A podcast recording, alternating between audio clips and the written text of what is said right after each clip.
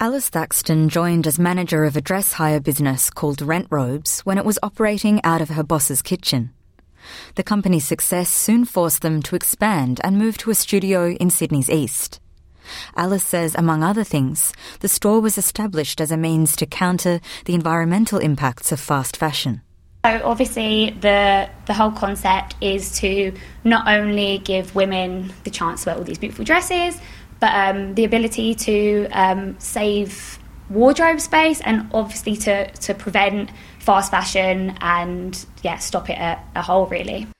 Businesses like this allow customers to wear big brands for a fraction of the price, saving them money and helping them to do their small part for the environment. And Alice says it's a business model which is proving to be highly successful, especially coming into the festive season. We have our quiet periods. Um, but generally speaking, the aim is obviously to profit, and yeah, it's it's business is booming, especially when there's events coming up, summer, um, Christmas, and yeah, all the races and whatnot. New data predicts consumers will spend an average of $567 each during shopping events like Black Friday and Cyber Monday this year, which is up 13% from last year. It's expected a large portion of everything bought during the sales will either end up in landfill, incineration, or low quality recycling.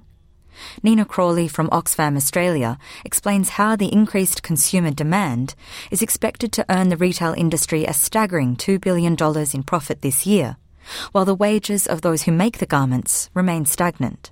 It's extremely common for large Australian fashion brands to manufacture overseas uh, yeah, you mentioned Bangladesh. They're a really key sourcing country, um, as are countries like uh, China and Vietnam are very large in the Australian market. What we know is that uh, universally wages are low.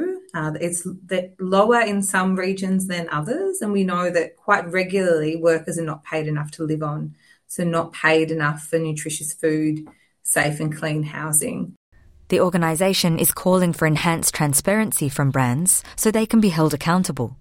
But experts say shoppers and in turn businesses are becoming more ethically conscious.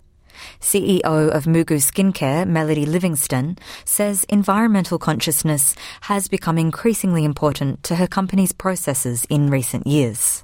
We make our packaging from post-consumer recycled plastic. Our bottles are currently 100% PCR and, and, they can be refilled. So that's one of the major uh, changes we've made over the last few years. Our tubes are also made from 30% PCR uh, as well. So uh, we're very conscious of um, having sustainable packaging.